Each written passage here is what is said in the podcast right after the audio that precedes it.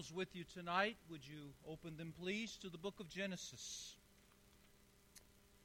We have begun a sermon series entitled The Patriarchs. Sermon series that will be covering the whole year as we look at Abraham and Isaac and Jacob and, yes, Joseph. We'll include him. And now we're focusing on Abraham, have been for the last few weeks. The title of our message is Pressing On. Genesis chapter 12. we'll be looking at the first 10 verses. And when you found Genesis 12, I want you to look up here at me. I don't know if Abraham ran track when he was in high school. But if he was a track star, he wasn't a sprinter. He was a marathon runner. God is called Abraham in Genesis chapter 12. God has called him to a ministry, and God has told him to take that ministry to Canaan. The distance from where Abraham is at to Canaan is 500 miles plus. There's no airplanes, there's no helicopters, there's no buses, there's no cars, there's not even a bicycle. This journey to fulfill the call of God on his life, to fulfill the ministry that God has given him, will be by and large on foot. Abraham will go through droughts, but he'll press on. He'll go through dust storms, but he'll press on. He'll go through dangers, but he will press on. He will go through disappointments, but he will press on. The ministry that Abraham has been called to will not be a test of his abilities, but of his endurance, of his stamina, of his stick to itness, if you will. Abraham would have 101 reasons to slow down or turn around, but he doesn't. He was a God called man to a God called ministry, and he was going to fulfill it. We're a God called people to a God called ministry. Oh, that God would give us stamina and endurance to finish what He has started in us. What's the secret to not giving up? I believe it's concentrating on the call and on the task that God has uniquely given to each and every one of us and has uniquely given to us as a church. Abraham Lincoln told a story of a blacksmith. He told how the blacksmith heated an iron in a forge and made a horseshoe. Then he changed his mind. He reheated the iron in a forge and he made a frying pan. Then he changed his mind again, reheated the iron in the forge and he made an axe head. Changed his mind again. Reheated the iron in the forge. But now the iron had been shaped so many times, pounded so many times, it couldn't become anything. It was just a blob of iron, no longer able to be shaped into anything useful. In frustration, the blacksmith took that hot, shapeless mass of iron and he threw it in a water tub. And he said, At least I can make a fizzle. Well, ladies and gentlemen, if we don't have a concentration to the calling and a concentration to the task of ministry that God has given us individually and corporately, all we do when we go through life is make a what? A fizzle.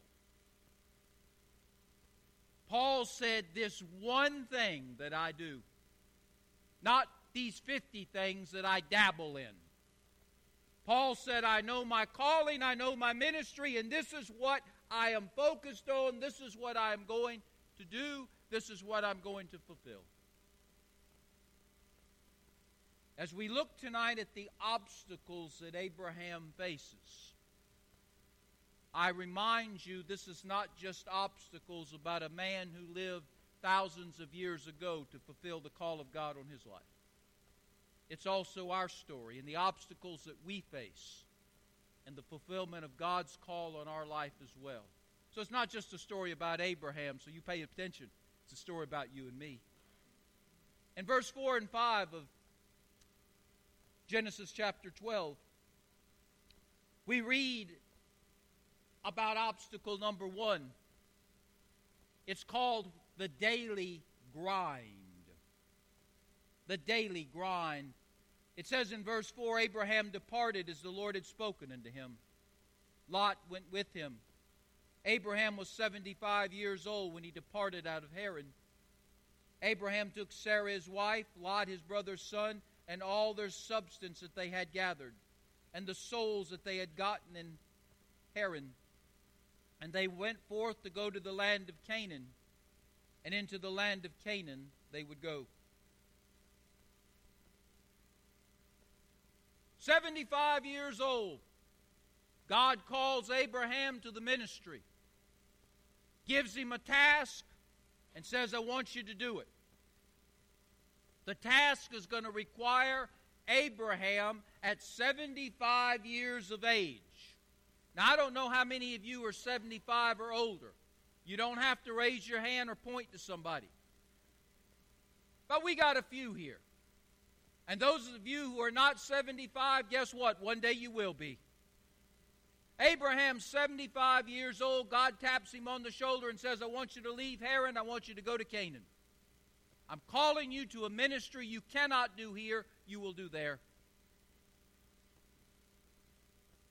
Bible scholars tell us that at least 30 families would go with Abraham. 30 households would pack up all their belongings and go with him.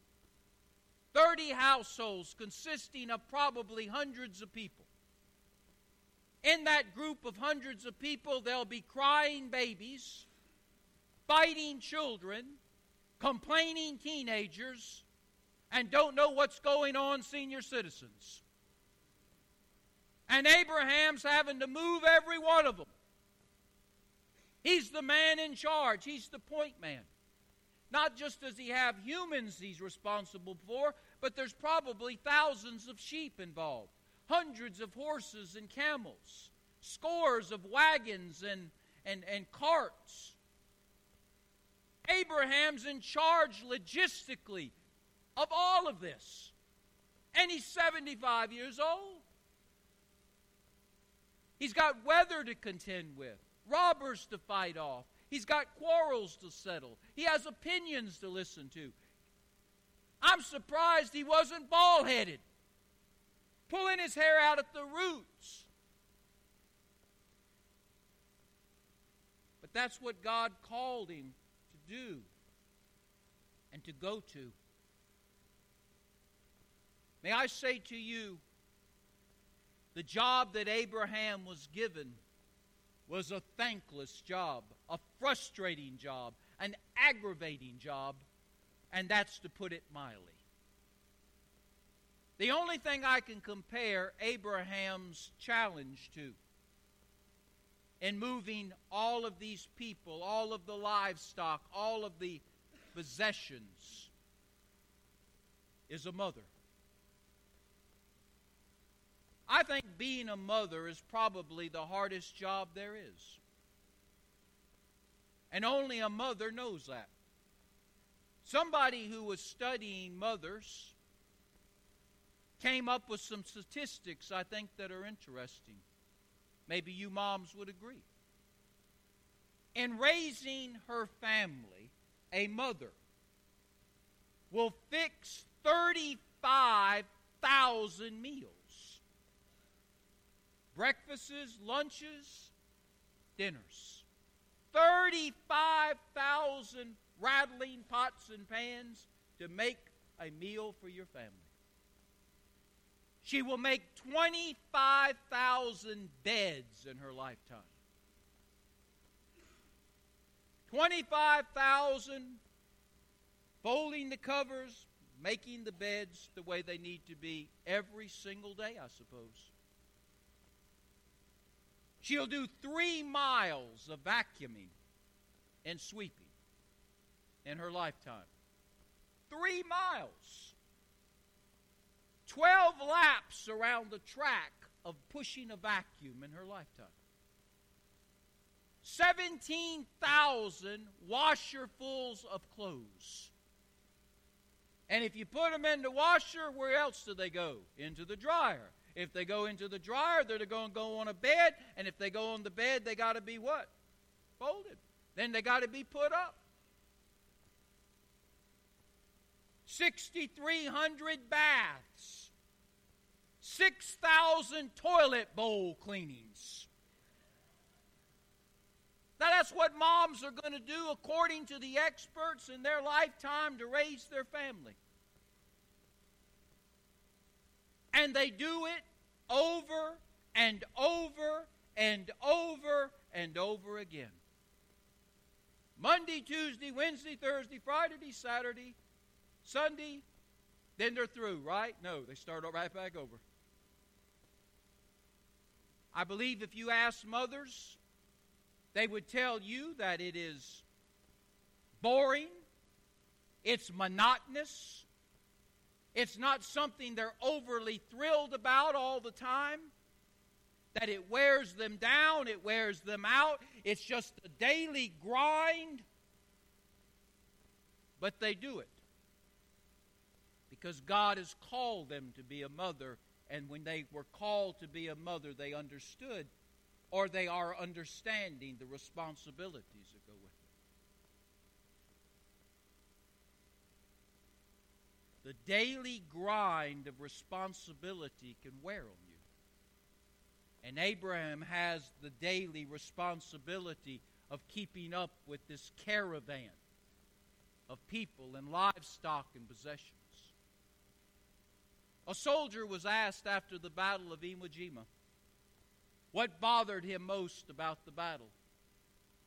And you know what he said? Sand in my boots. It's the little things of life that wear us down in fulfilling the call and the ministry that God has on us. How did Abraham overcome the daily grind? How did he fulfill his task and not just pull his hair out by the roots, as I said earlier, and say, heck with this nonsense and go back? Because he remembered who he was. He was not a tour guide. He was not a referee. He was not a babysitter. He was not a cheerleader. He was not a nursemaid. He was a God called man to a God called ministry. That's who he was. Moms are not diaper changers or face wipers or meal cookers or bottom spankers. Moms are God called moms, and their ministry is their family. Our tasks do not define our position. Our position defines our task. And Abraham knew who called him, and he knew what his ministry was, and he knew where it was to be at. And therefore, the daily grind of putting up with things that were petty and trite and seemingly insignificant, he put up with. Just like moms do. I also want you to think about another obstacle that he dealt with. It was called the responsibility as I alluded to a little bit earlier.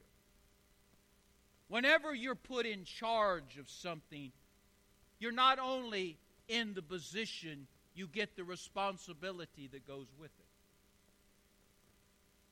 These people that are following Abraham, when there's a problem, where do you think they go to? Help me out now. Where do you think they go to?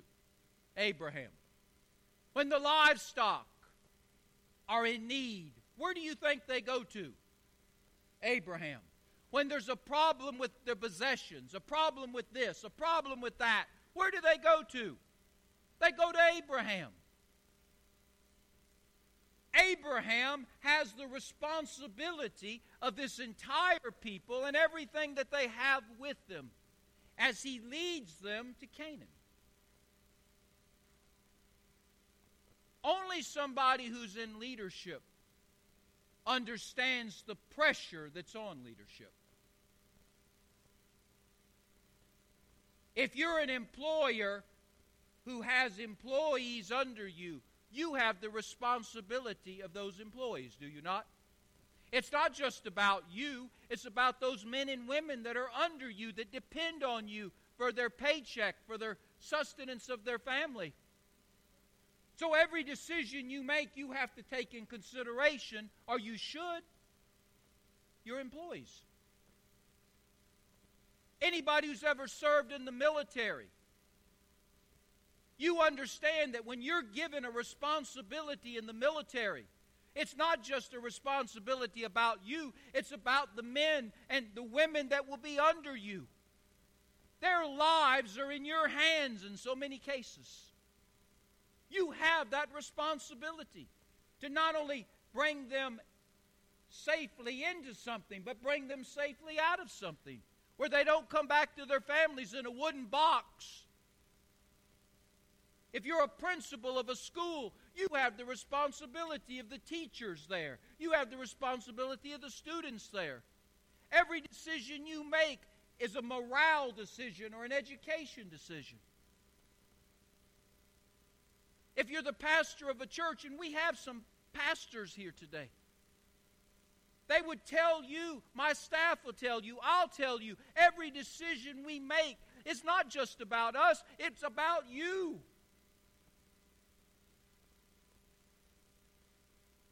Have you ever wondered why presidents serve four years or maybe eight years in office, and when they come out, they look like they've been there for 50 years? It's the responsibility that crushes these men. And Abraham had that responsibility. He had the burdens, he had the pressures, he had the stress that comes from leading people. When I come home from church on Sunday, I'm not tired physically, I'm tired mentally. That's why if you call me on Sunday night and I sound like a mumbling, bumbling idiot, I am. I don't have nothing up here. I'm empty. I've given it. You see, Abraham had the responsibility that was mentally, emotionally, and spiritually taxing to take care of all of these people that God told him to take with him in the fulfilling of his calling and ministry. Now, how do you handle that kind of responsibility? You have to stay close to the Lord in prayer. You really have to find your resources from God. And you have to stay physically fit, spiritually fit through prayer, physically fit through taking care of your body. It's very important you stay on your A game. So Abraham's been called to a ministry. He's been told to take his family with him, and he does. He faces the daily grind of dealing with people and, and livestock and possessions. It just goes on over and over and over again. He faces the responsibility of every decision he makes is, is a decision that is going to affect a lot of different people, which means he better make the right one. Verse 6, we see something else that is an obstacle to his pressing on, an obstacle to our pressing on. I want you to notice in verse 6 it says that Abraham passed through the land into the place of Sichem, unto the plain of Moreh, and the Canaanite was there in the land. The daily grind causes some of us not to fulfill the call and ministry God gave us. The heavy responsibility causes some of us to, to stop and to drop out from the call and the ministry God's given us. Evil people can sometimes cause us to stop and give up the call and the ministry that God has given us. You see, Abraham is moving his family to the land of Canaan. As they're going there, they're starting to see some of the Canaanites. The Canaanites were very wicked people who did very wicked things. They were known for idolatry, they were known for immorality. The Canaanites sacrificed children to their pagan gods. They worshiped serpents. They practiced prostitution. They, they were participants of homosexuality. They delved into pornography. They were a very profane and vulgar people. That's why God did not want his people to associate with them, to keep a distance from them. And Moses has to deal with them.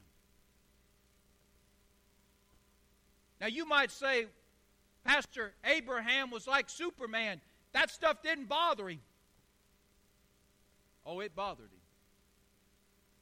There's not a godly person here tonight who won't tell you they're not tempted. Your pastor is tempted. Pastors here are tempted. Sunday school teachers are tempted. Small group teachers are tempted. We're all facing temptations. And there's a temptation out there with your name on it, too. And if you're not careful, he who thinks he stands will come crashing to the ground when that temptation becomes a sin. And so Abraham is facing this evil as he's leading his people to Canaan.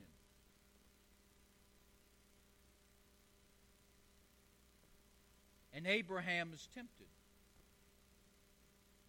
He's tempted to compromise his beliefs and his behaviors to accommodate these evil people that he might be able to move through their land without problem. Are we not asked to compromise sometimes?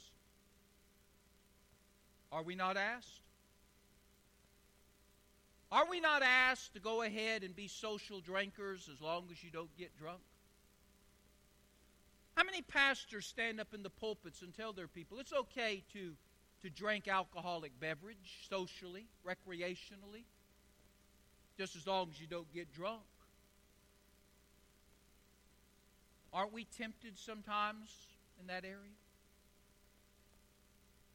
Aren't we tempted to compromise our convictions about sex being for a husband and wife and under the covenant of biblical marriage? By saying, well, we love one another, so it's okay, I guess, if we cohabit together and have sexual relationships. Eventually, we're going to get married. Eventually, we're going to get married. Are we asked to compromise even now with marijuana?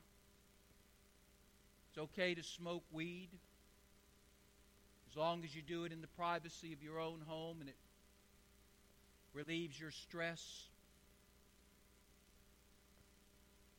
It's okay to steal as long as the person you steal it from doesn't know you're doing it and they don't need it. It's okay to be worldly and carnal and corrupt as long as you put Jesus' name on it. And I really believe, you listen to your pastor, the hottest parts of hell is going to be for people who use the name of Jesus for their own pleasure and profit. You better be careful how you use the name of Jesus. His name is holy, as was prayed for a little bit earlier. You see, Abraham faced temptations as he led the people of God in the fulfillment of his call and his ministry. And whenever Abraham was tempted, most of the time his answer was no. Is it easy to say no to temptations? no. But he had a love for God, a belief in the Bible, and an inheritance to righteousness. And because of that, he was not going to allow sin to derail the call and ministry God had on his life. I've been in the ministry 33 years. I've got a list of names that I could tell you, but I won't. Of men who started out to serve God, but they fell into sin and they serve Him no more. So there's the daily grind. There's the responsibility, the crushing responsibility. There's the temptation to sin that some men fall into and women fall into. And they never finish what God called them to be and to do. And then lastly, there's another obstacle that we contend with. Now remember, this is not just about Abraham. God's called you to a ministry. You. He didn't save you just to sit in a pew and look at me. He saved you to have a ministry, to serve Him, to fulfill the call on your life that only He's given to you, to fulfill the purpose, to complete the task. And sometimes the daily grind of life, sometimes the crushing responsibility, sometimes the temptation of sin keeps us from ever doing that. One other thing, verse 10 the pains of life can also be a problem. It says in verse 10 And there was a famine in the land, and Abraham went down into Egypt to stay there. For the famine was grievous in the land.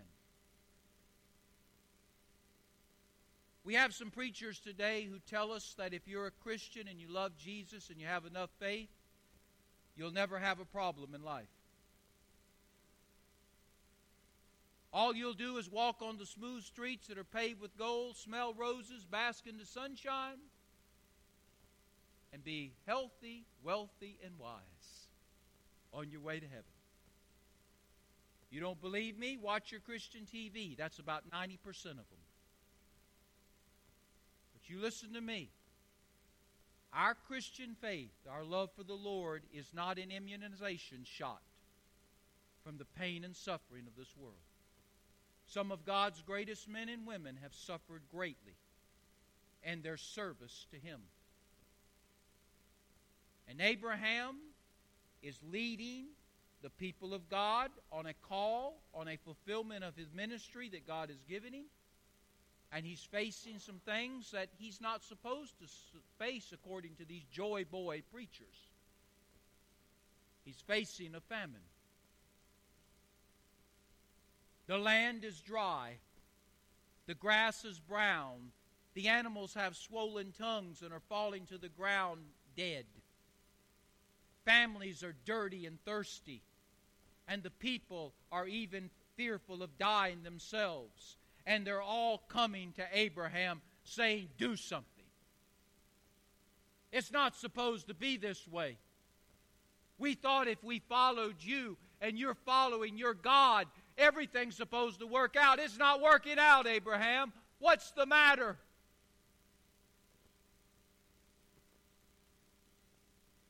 You think serving God's a picnic, you're wrong. There's joy in it, there's peace in it, there's hope in it, but there's headaches and heartaches in it too. And some of you know that very well. Some of God's choicest servants have cancer. They suffer from heart disease. They have dementia. They go through separations and divorce. They file for bankruptcy and live in poverty. They have wayward children. They have imprisoned children. God's servants get flat tires. Their cars break down. Their houses leak. They have broken windows. You see, many of you think, I, I wish I could be Pastor Jim. I wouldn't have no problems.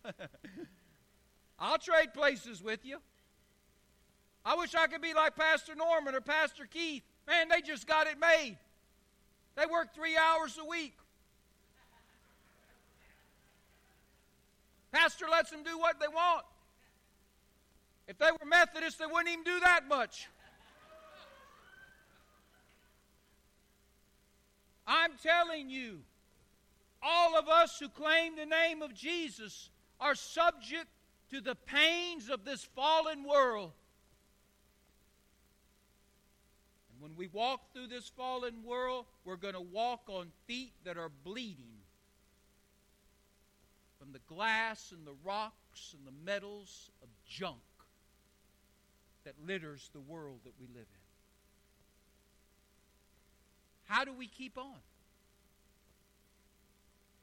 By keeping in our mind that it all is going to pass one day.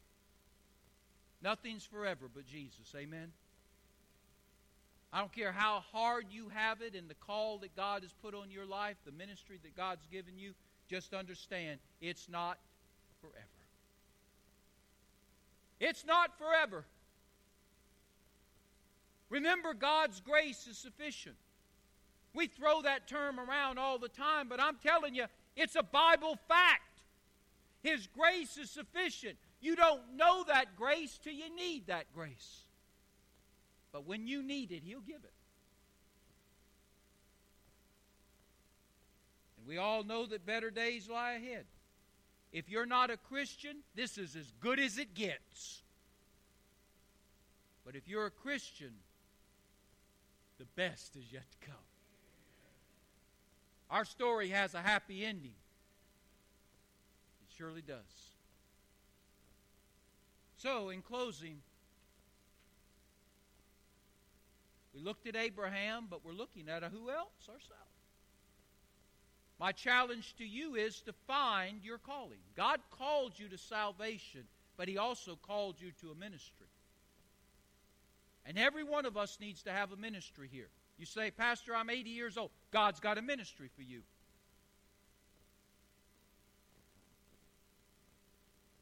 God doesn't accept retirement. When God retires you, He retires you in heaven. As long as you got breath, you've got a ministry, you need to know what your ministry is, and you need to be moving toward that ministry. Not 50 ministries, the one ministry that God has given you. You need to be about fulfilling your purpose. When God gives you a ministry, He doesn't want you to do it with mediocrity. He doesn't want you to do it part time. He doesn't want you to do it when you feel like it. He gives you the ministry that you might be excellent in it, effective in it, constantly, continually doing it, that you might make a difference in the world that you live in until you go to His world. He doesn't want you to give up. He wants you to go to distance. He wants you to stay the course. He wants you to press on. And when God is ready, He'll call you home and then you can retire. At Shady Rest on Hallelujah Boulevard. Abraham. What a story of a man who pressed on and finished what God called him be and to do, as we shall see in the weeks yet to come. Heads are bowed, eyes are closed.